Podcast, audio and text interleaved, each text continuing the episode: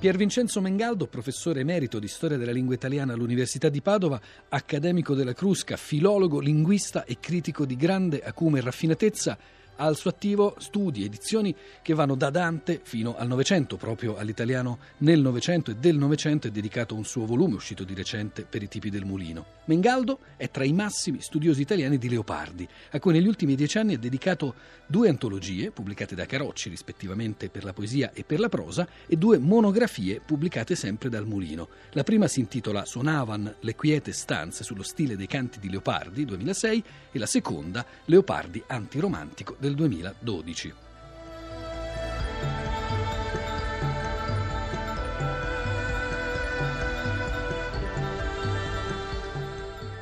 Mengaldo, perché Leopardi sceglie come titolo per la raccolta delle sue poesie proprio quel canti che subito evoca una musicalità intrinseca della poesia?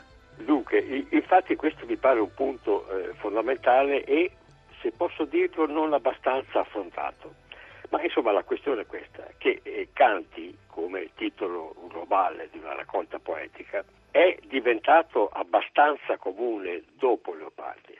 Canti di Castelvecchio, canti orfici di Campana, canti anonimi di Rebola, eccetera. Ma prima non era così. Cosa possiamo immaginare? Credo che il titolo canti non abbia molto a che fare col titolo canzoni, per la buona ragione che queste indicano in modo molto netto e comunissimo, diciamo, un metro tradizionale e non un canto. Credo piuttosto che quel titolo lì, i canti, sia come un mettere a esponente generale 2 titoli individuali dello stesso Leopardi, cioè Ultimo canto di Saffo, ultimo, dico fra parentesi, e che dunque ne presuppone dei precedenti, e Canto notturno di un pastore errante nell'Asia.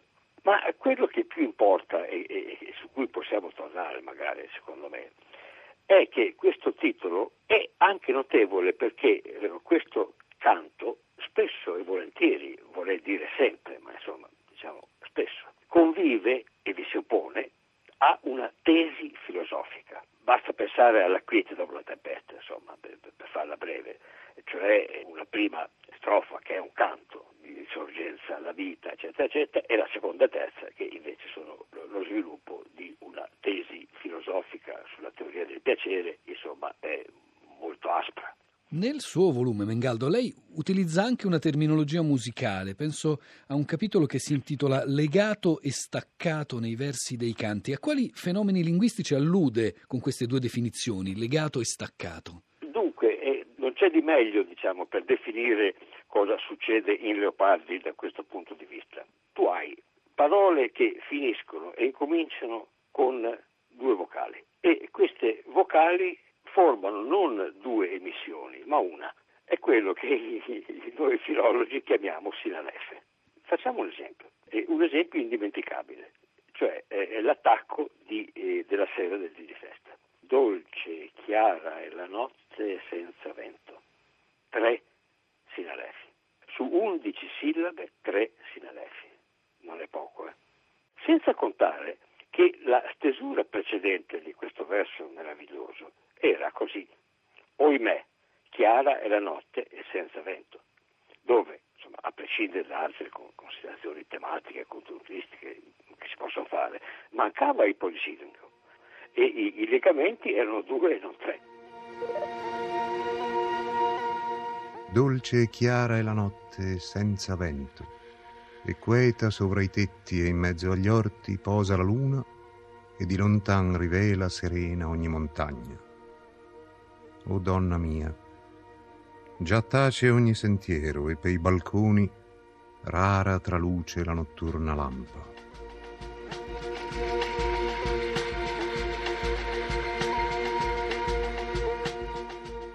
Dunque il legato viene preferito allo staccato. Un'altra cosa è che c'è una certa apertura verso le rime baciate. Ecco, quanto conta questa prevalenza di rime baciate nella cantabilità dei canti? È vero. Soprattutto coi settenari. Quello che Leopardi fa spesso è di infilare serie di settenari e spesso appunto con rima baciata. Anche qui mi piacerebbe fare qualche esempio. Senti dal pastore errante: se la vita è sventura, perché da noi si dura? Intatta l'una tale e lo stato mortale. Due rime baciate di seguito. Questa è anche un'apertura popolare, oltre che alla cantabilità? Ma certo, perché io ho sostenuto nei miei libri, e non mi pento di questo, che Leopardi è un poeta fortemente orale. C'è questo rapporto dialogante con una seconda persona, no? Questo è assolutamente caratteristico di Leopardi. Ma tornando però un momento, ecco, pigliamo qui un caso particolare. A Silvia: porgea l'orecchio al son della tua voce, nel decasillabo, virgola, e dalla man veloce, settenario, che percorrea la faticosa tela. Alla fine del settenario, cioè è tra due endecasillabi, veloce, in pausa, è come se si trascinasse e si moltiplicasse. A Silvia. Silvia, rimembri ancora quel tempo della tua vita mortale, quando beltà splendea negli occhi tuoi ridenti e fuggitivi, e tu, lieta e pensosa, in limitare di gioventù salivi. Suonavan le quiete stanze e le vie d'intorno al tuo perpetuo canto, allor che all'opera femminili intenta sedevi, assai contenta di quel vago avvenir che in mente avevi. Ma in questa cantabilità, in questa musicalità, c'è anche una ricerca di figure di suono, c'è anche una tessitura fonica dal punto di vista retorico? Io credo di sì. Direi però che in complesso il tema non è stato studiato come merita, ma c'è, altro se c'è. Questo è l'altro elemento della cantabilità leopardiana, questo ripetersi di suoni, insomma, in vicinanza. Leopardi antiromantico, recita il titolo di un suo libro Mengaldo, ma Leopardi era anche antipurista, come sappiamo da certi atteggiamenti che emergono bene dallo Zibaldone. Allora, qual era l'ideale di lingua a cui Leopardi guardava, a cui aspirava nei suoi canti? Quando io ho scritto quell'articolo, che so bene che non accontenta tutti, su Leopardi antiromantico, non ho parlato di problemi linguistici fondamentalmente, ma ho confrontato quello che fa tematicamente Leopardi rispetto a quello che fanno tematicamente i grandi romantici europei, perché questo conta secondo me, non gli italiani.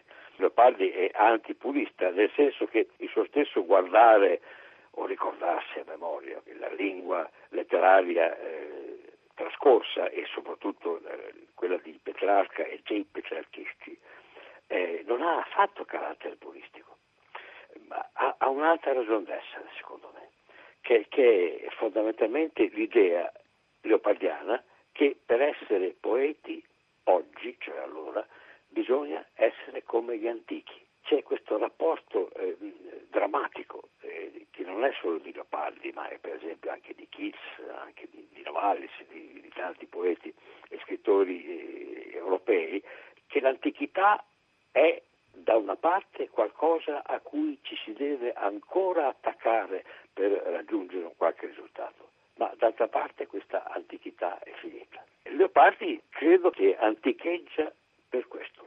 Dall'antichità all'attualità, Mengaldo, e questa è l'ultima domanda.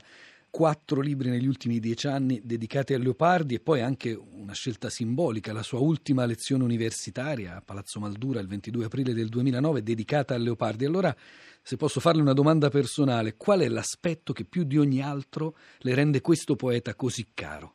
Ciò che me lo rende anzitutto caro, dico la verità, è proprio quello di cui abbiamo chiacchierato finora. Cioè questa poesia estremamente cantabile, insomma, estremamente vicina a un canto, a una musica. Diciamo il canto della bellezza della vita creaturale e della bellezza del paesaggio, che qualsiasi tesi filosofica annichilante, insomma, non può distruggere, e viceversa naturalmente, e viceversa. Questa è la grande caratteristica.